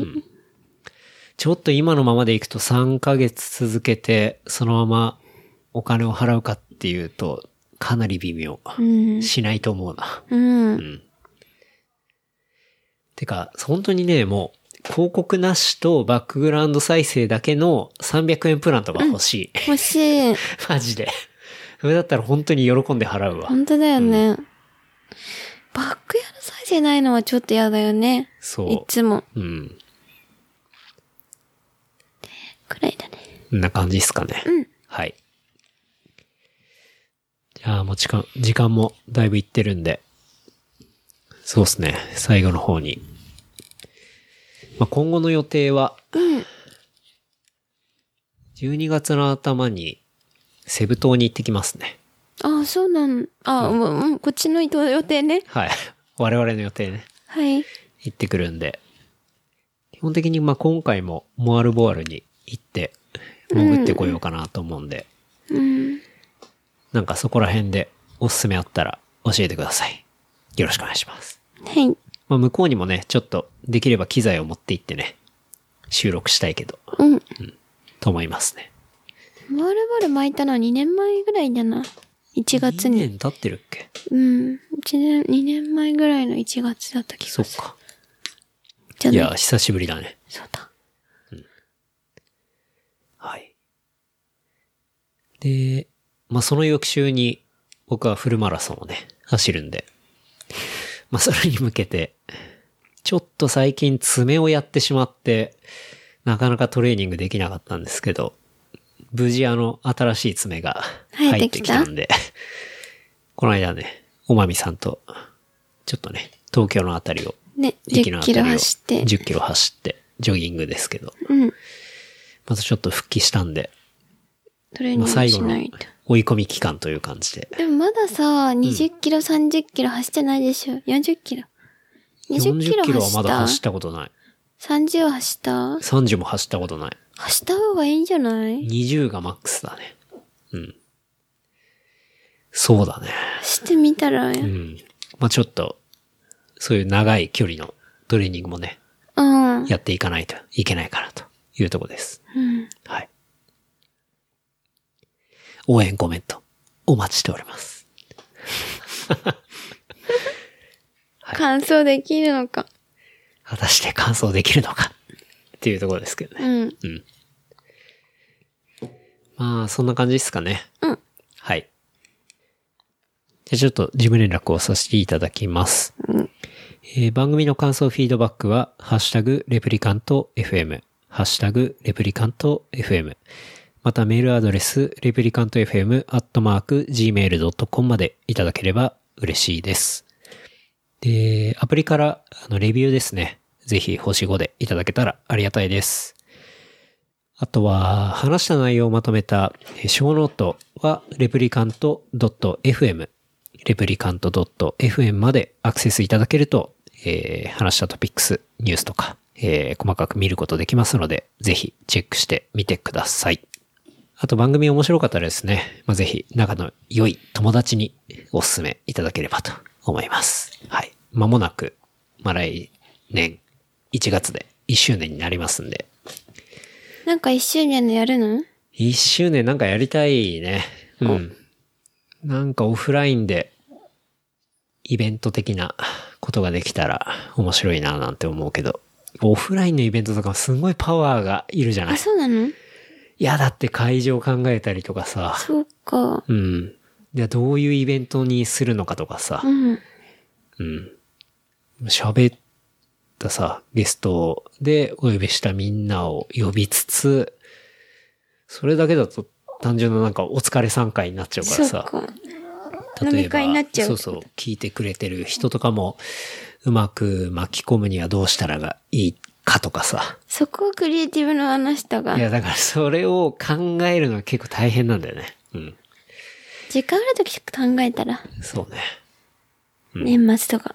そうね。なんかちょっとそこら辺のアイディアも、もしこんなんあるけどとか、うんうん。こんな場所貸せますけど、みたいな 話とか、アイディアがあったら、全然教えてくれたら本当に助かります。はい。はい。ってとこっすかね。じゃあ、今回もありがとうございました。ありがとうございました。また来週。